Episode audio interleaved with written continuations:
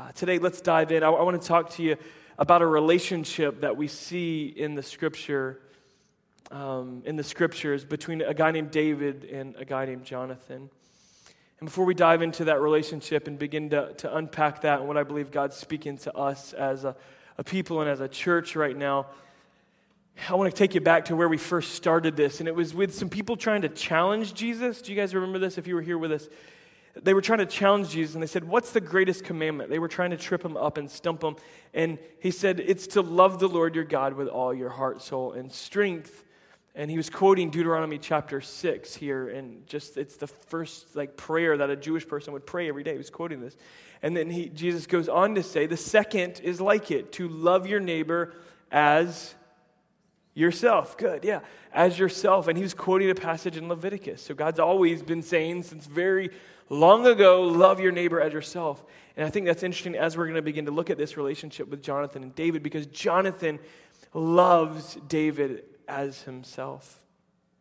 So, for those of you that don't know who David is in the scripture, you, you might remember like Jews like wear the Star of David, and that's on their flag. That's this David that we're talking about. But before he, he got, his, got a star and named after that, and he was like the, the best king that Israel had ever had, um, he was just this shepherd boy from a podunk town. He was the youngest in his family. How many people youngest in your family? Okay, got some youngest in the family.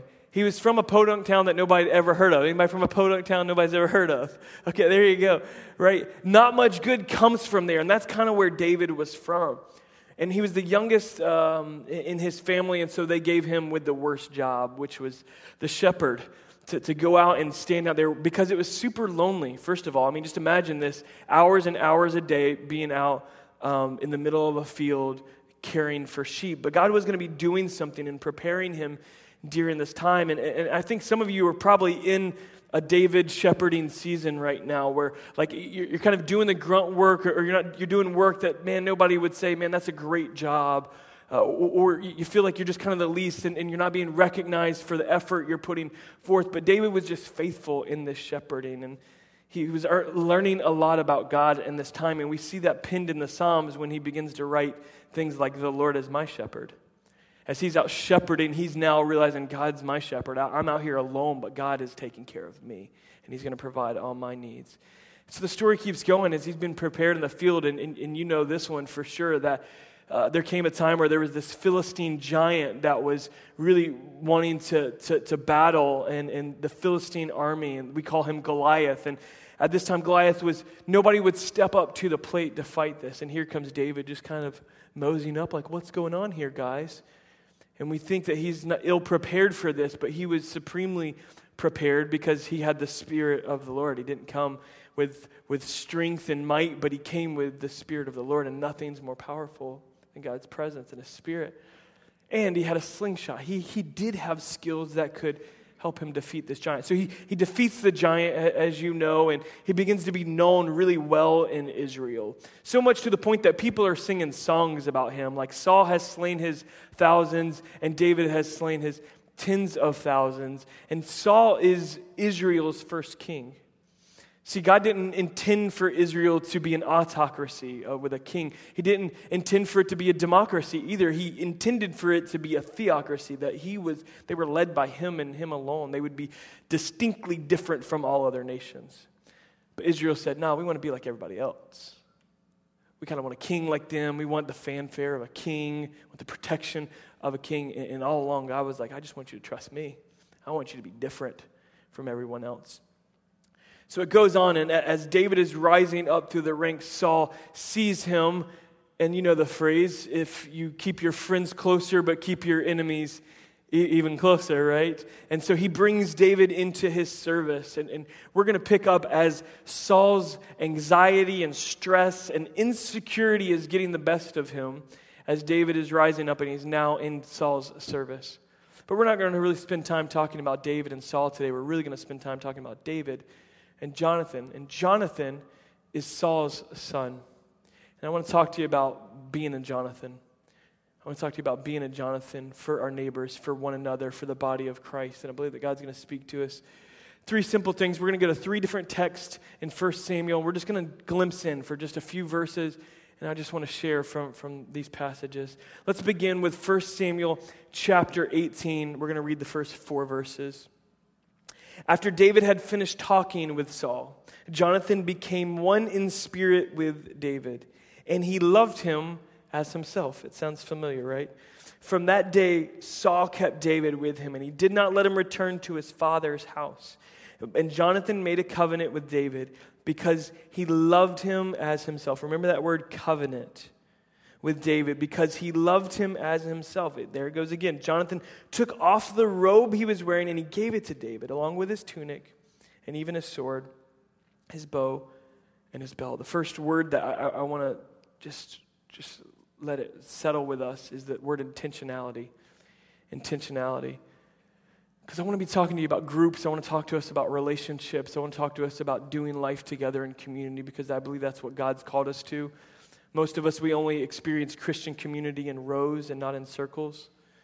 But we believe that no disciple walks alone, that God has called us to do this life together, and we're better when we do it together. But the truth of the matter is that we're not super intentional about it. We're hoping that it'll happen organically right? We're hoping that we'll just find this Jonathan in our life who will just show up and be one with us and love them, love us as themselves, as themselves. And they'll sacrifice for us and they'll give the cloak for us. But I believe that God's calling us to, to truly understand the depth of this. Of, of this.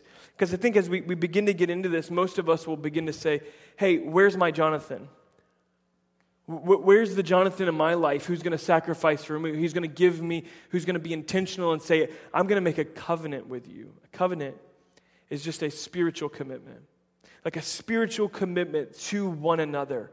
And he was leaning in and being intentional about this relationship. And what I think is interesting that I think applies to a lot of us how many of you have a demanding boss or a demanding job or a demanding schedule? Like, probably a lot of you in the room. Like, it, it asks a lot of you. And that's kind of where David was. He'd come from being a shepherd, so he was kind of used to being alone. But now he was away from everything he, he, he knew. He didn't go back home to his family. The scriptures say that no, Saul wouldn't let him go back home. So, so Saul, David was really, really alone at this time. And so when Jonathan came along and said, Look, I've, I've got your back, and, and, and, I, and he began to love him as himself, he was making a spiritual commitment that God has placed you in my life for a reason, and I'm going to lean in and truly be intentional about this. And that intentionality, I, I just want to explain this in, in three different, with three different words. The first is necessity, second is priority, and the third is opportunity. See, when something becomes a, a pri- things become a priority when they become a necessity. Like you go to the dentist and he's like, your, your teeth are terrible, man. You got to start flossing. And like all of a sudden, like you start flossing because he said it's a, it's a priority. So it becomes a necessity.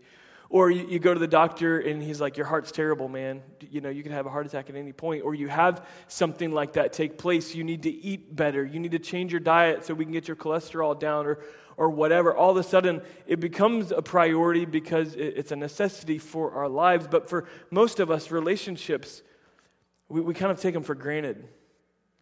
We, t- we take for granted the fact that we need them.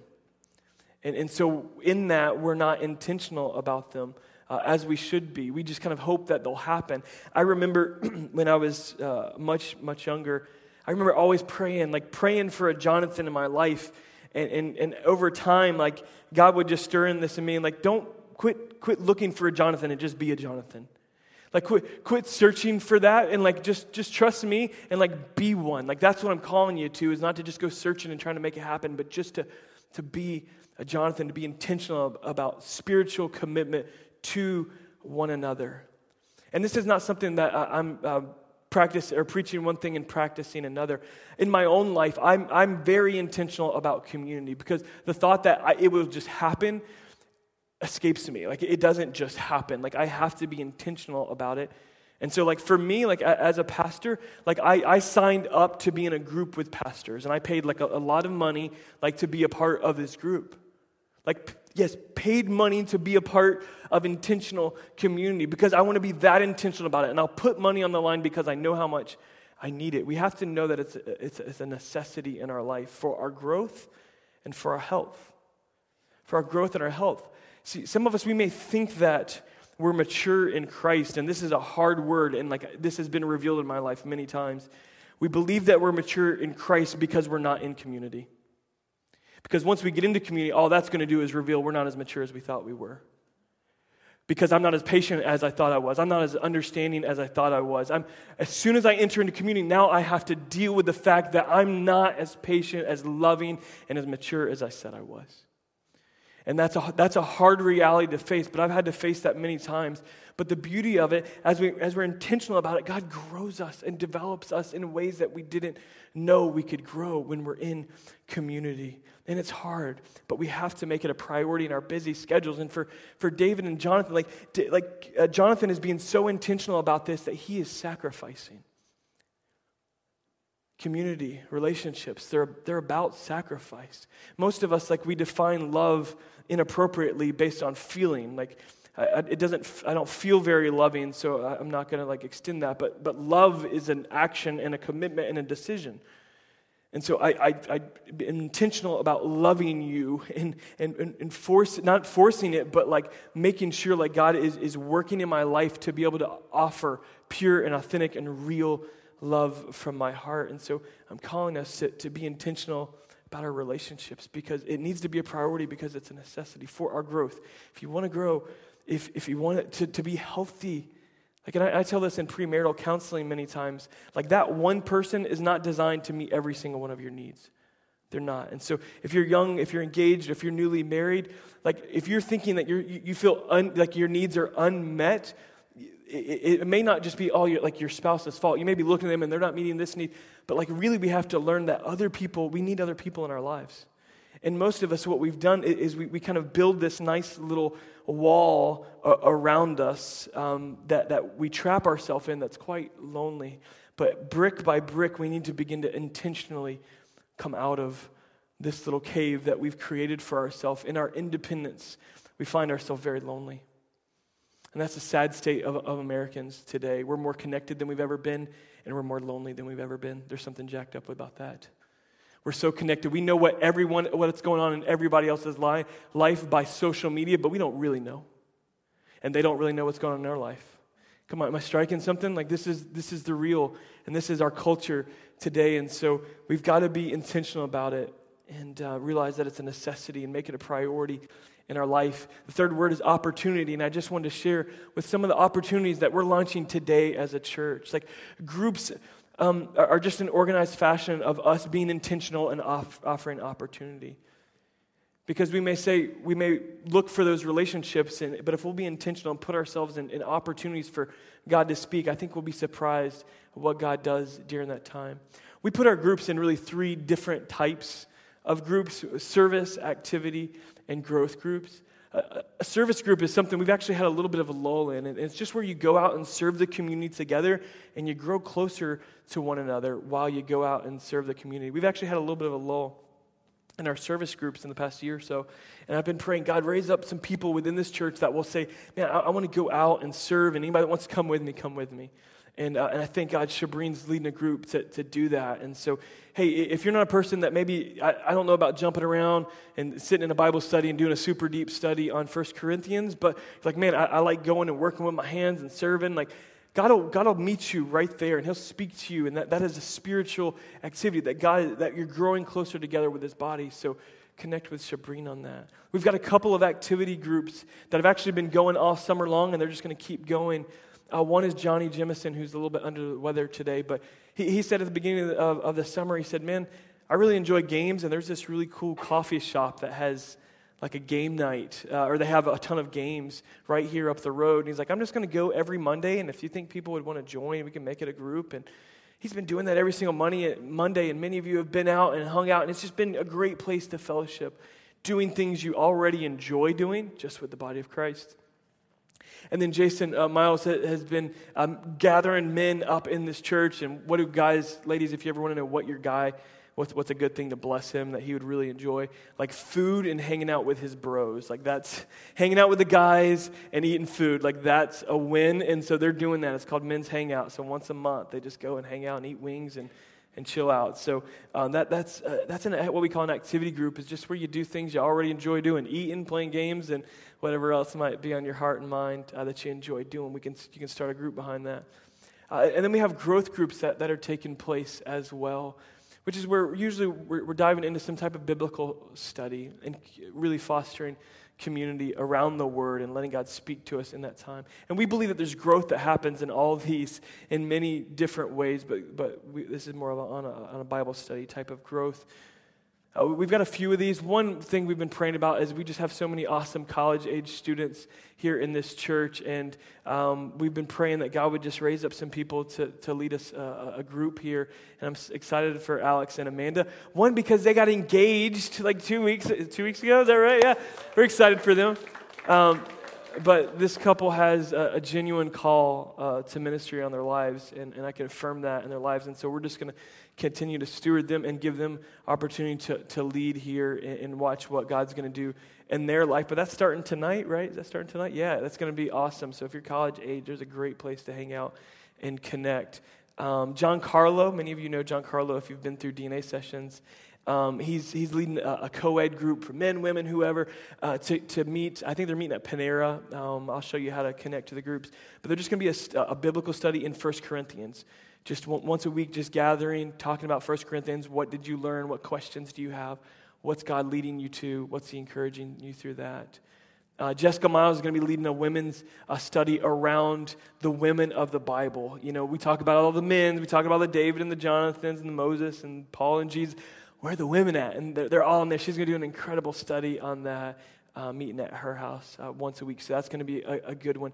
I'm going to be leading two kind of short, more workshop, workshop style um, groups. Uh, my first group will just happen. It's three weeks long, three Wednesday nights here in this coffee bar. If like your finances, like man, you just got to get get a hold on some things, or really just want genuine biblical learning about finance and how God desires financial freedom in your life.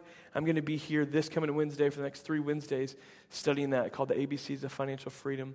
And then post our uh, marriage conference, I'm going to be leading, uh, me and Taryn are going to be leading a, a marriage uh, group called the Crazy Cycle in Marriage. I kind of break that cycle uh, where we just keep doing the same old things and we wonder why are we in this cycle. So lots of cool groups. So there's lots of opportunities. We're trying to create lots of opportunities for you to connect in this time, but we've got to be intentional and make it a priority in our life. Let's continue on and let's jump to chapter 20 and let me catch you up what happens in chapter 19.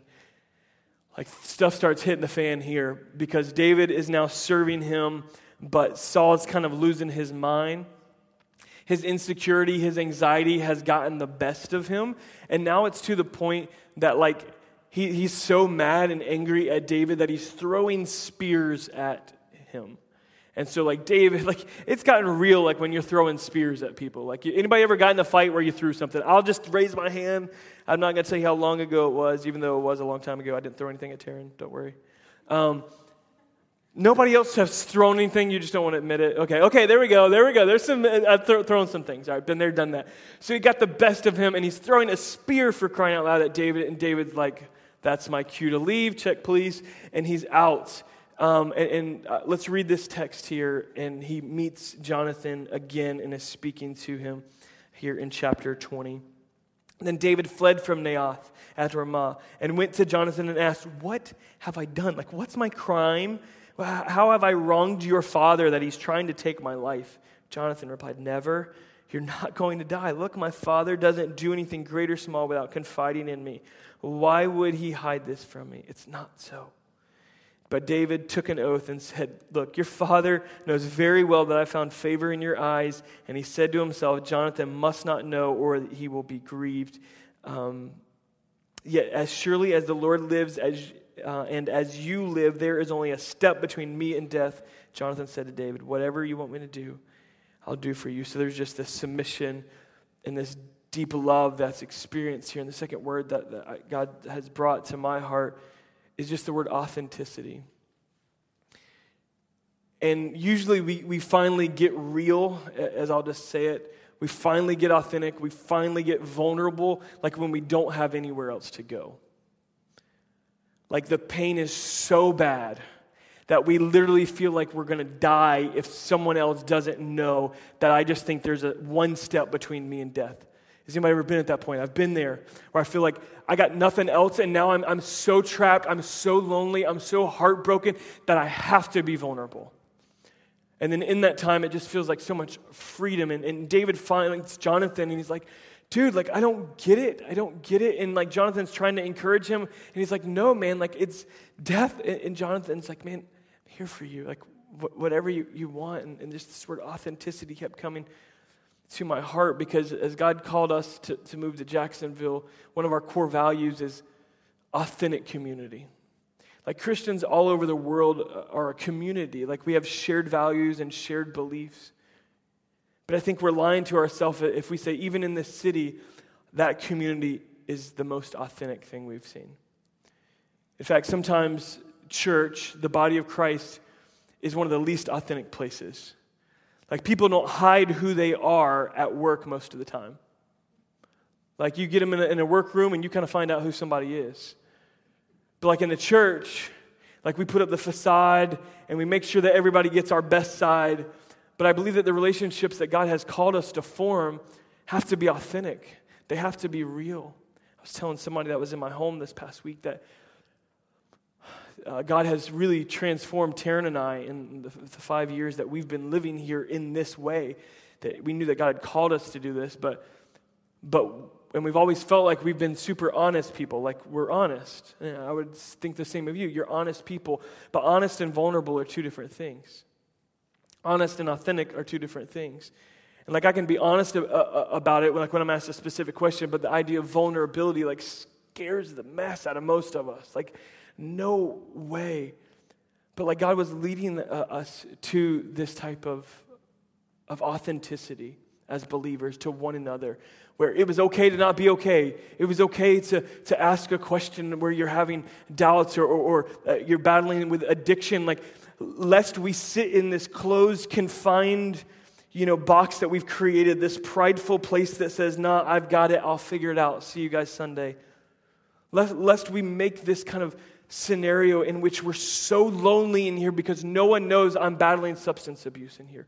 Nobody knows that I'm being abused in here. Nobody knows that we're on the verge of bankruptcy and losing our house. No, nobody, I don't, we got to begin to take the, the bricks down one at a time and just get be, be real and be authentic. And, and, I just want to challenge some of you, and I think most of you in the room, I, I would say, like, you're honest. You're honest people, but, but God is leading us to authenticity. And, and like, there's such freedom in that when we really get to a place where I, will let you know. Like, because like you can have community, um, or uh, excuse me, authentic community is not just having people around, but it's letting people in. And that's the difference. Like vulnerability lets people in. And within the body of Christ, like we cannot help one another unless we let each other in. If David never would have said, Hey man, I'm scared to death, I feel like I'm going to die, if he never would have let him in there, if he just said, No, I got this, I, I fought the giant, I fought, no, but there was this covenant, there was this intentional relationship of sacrifice that they've invested in one another's lives. And Jonathan's just amazing. He's like, I'm here for you, man. Whatever you need, I'm in this with you. And I think with authenticity, like we know when someone's not being authentic. And I don't know if you're anything like me, but most of the time when um, I when I um, can sense a lack of authenticity, it kind of pushes me away. Anybody been there? Like you find someone that you're like, they're, they're not real. Like I can't. You're, I mean, we, we kind of sense that and we have a, a radar on that. Um, and sometimes that can push us away, but God's inviting us to, to be available and, and to ask specific questions and, and to invite one another's in into to what's going on. And it doesn't matter how authentic, how vulnerable I am from this stage as like Smokey the Bear. It's like only you who can prevent forest fires. Like as our church like continues for, for many years that I just believe that this is going to be here long after we are, um, like all of us, like after we're dead and gone, if the Lord tarries. But um, like only we can like continue that environment and, and embody that value of, of authenticity. Like only we can do that. And so, if you're fighting alone, if, you, if you've built the walls around yourself, I'm inviting you into a relationship with the body of Christ that's safe, that's trustworthy, and, and where you can be real and be honest. Because um, it's only in that place that we can experience growth. It's only in that place that we can experience freedom. Nobody can help you with the addiction until you get honest about it. Nobody can help you uh, with the, the bankruptcy and the financial needs until you get honest about it and show up at ABCs of Financial Freedom. Like, nobody can help you until you get to that place like, look, I, I, I want freedom. I, I want health in this. Let's flip over to chapter 23 and, and we'll land it here. Um, go all the way down to verse 13 in chapter 23.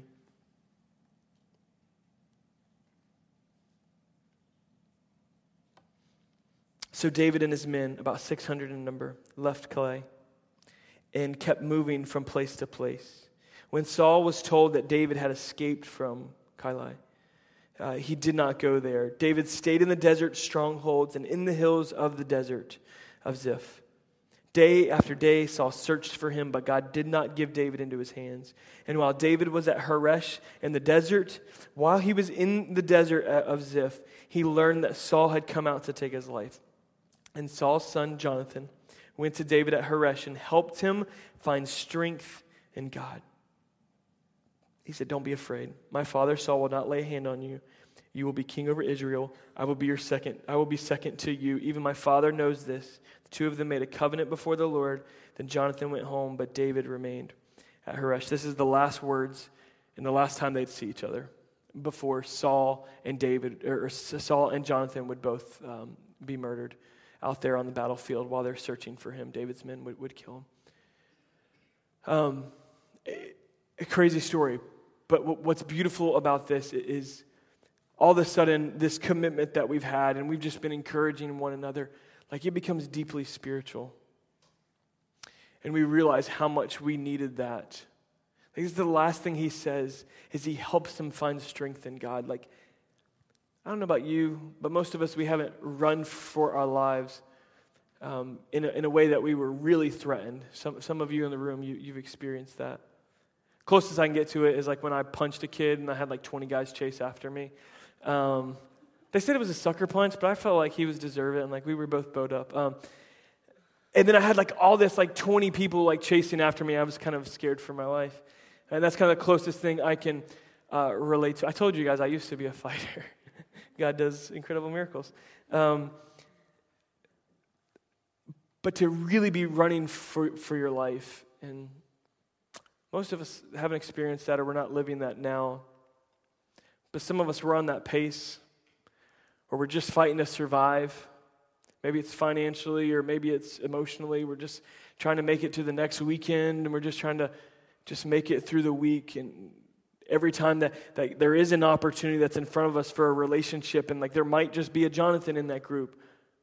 Every time, like we get a little afraid of what it might look like, and we, we take off running for our lives, like trying to do this ourselves. But this moment that he encounters, this opportunity, the, the last word is spirituality, that God meets us here. God meets us through one another. Like he, he meets our needs and we help each other find strength in God. I think many times in our relationships, like we tend to take like victim or savior, and we feel like we've got to be like we're either a victim or, or, or, or like the savior. I've got to rush in. And I used to have, some of us, we have that complex. I, I used to have this complex where I've got to rush in, I've got to save this. But I think Jonathan's example is the example for us today. What we do simply is they don't find strength in us. We help one another find strength in God. Like that's what we do. That's what it means to, to create a Jonathan community is, is to be intentional about it and, and, and be sacrificial about it and, and, and be authentic and like just say, hey, I'm here for you, whatever you need, like no strings attached. And then in this situation, we help one another find strength in God. And you say, well, I, I don't know, I don't see that opportunity for me right now. Like it's happening every single day. And many times, like we, we run out of answers in our own self. That's because we are not the answer. We're not the answer. The answer is simply helping others find strength in God. And if you're in the game group, like there's just going to be a conversation that's going to come up, and you're going to think you got to you got to come up with the right thing to say, and then we're just going to help each other find strength in God. And we're going to find ourselves in a group where we kind of hit a roadblock, and none of us none of us know what to say because this person's dealing with a situation that we we've never even come close to encountering. And then we're just going to have to lean in and help that person find strength in God because the truth of the matter is that one day we're David and another day we're Jonathan. Sometimes we feel a little bit crazy. I don't know about you. Sometimes I feel crazy and, and like I, I feel like I'm just Mr. Jonathan on Monday and I'm just like, oh, I'm just thinking about this person. I saw them carrying this and like five texts and two calls and like three emails. And it's like Mr. Jonathan's just like doing all I can. And then by Tuesday, I'm like, I wish somebody would call me right now. Come on. Like you're over there, like you're doing everything you can to pour out. And then it's like, man, I'm, I really, I'm, I, I need a Jonathan today. So it's okay. Like that, that's what community is. That's what love is. That's what sacrifice is. And I think we can get burdened down with the thought of how do I handle all this, but it's simply pointing one another to find strength in God and to not fear. And I think all across this house, like when I'm challenged in intentionality and priorities and authenticity and vulnerability, these type of things, like these challenge us. And, and like frankly, like we might need to hear what David heard, like don't be afraid. Don't be afraid. Like God, God's going to do something through this. Like it's, it's got to be a priority in our life because it's a necessity for our growth. It's a necessity for our health. And I'm going to talk to you more about groups here in a few minutes. But right now, I, I just want us to deal with like, like this part. If you've been running this race like just you and Jesus, and like you think like we're in good shape, like you're you've got the head, but you're missing the body but you're, you're missing the body. And God has not just invited you into a relationship with Him, but when you are entered into a relationship with Christ the head, the groom, you also fall in love with the bride. And this is it's a disease across America is that we love the groom, but we don't receive the bride. Now we gossip about the bride. We criticize the bride. The bride's never good enough. Duh. We're not good enough in our own strength. It's through Jesus Christ that we've been made clean, all of us. And at the foot of the cross, the ground is level. And so if you've got worry of like, hey, are, are they going to think this about me or whatever, like at the foot of, it's all level. Like there, there is no, there's no hierarchy. It's all sons and daughters, brothers and sisters around the feet of Jesus. It's that simple, but it's also that profound that Jesus has called us into relationship with his body. I'm going to ask you to stand and just to bow your heads this morning. And I want to pray because I believe that God's just going to bring us to a time right now of reflecting and letting God speak to our hearts.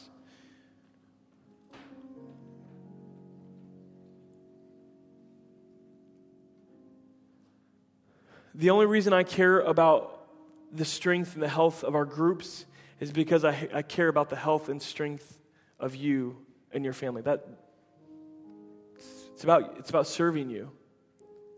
It's about leading you. It's about us being discipled to be more like Christ. That's it. That's it. And I just, in these next few moments, I just want to pray over you and just pray that. And I'm just going to pray this prayer like first person. There's different types of prayer. Like there's intercessor where I can, I can pray for you. And there's, there's, there's prayers of agreement. And I just feel led in this moment to just pray a prayer of agreement that I'm just going to pray this prayer for us. And I'm not saying you can't pray like on your own, like pray on your own. But as I pray this prayer, like if you can agree with this and just say, God, yes, like that's, that's where I'm at, like that's speaking, God, then I just want you to just, we're going to end this with just an amen and like, yes, God, lead us there. God, right now I'm, I'm hungry for you. And I don't have the answers for anybody else because I, I don't even have the answers for myself. But I know you and I love you and you have invited me into relationship, God.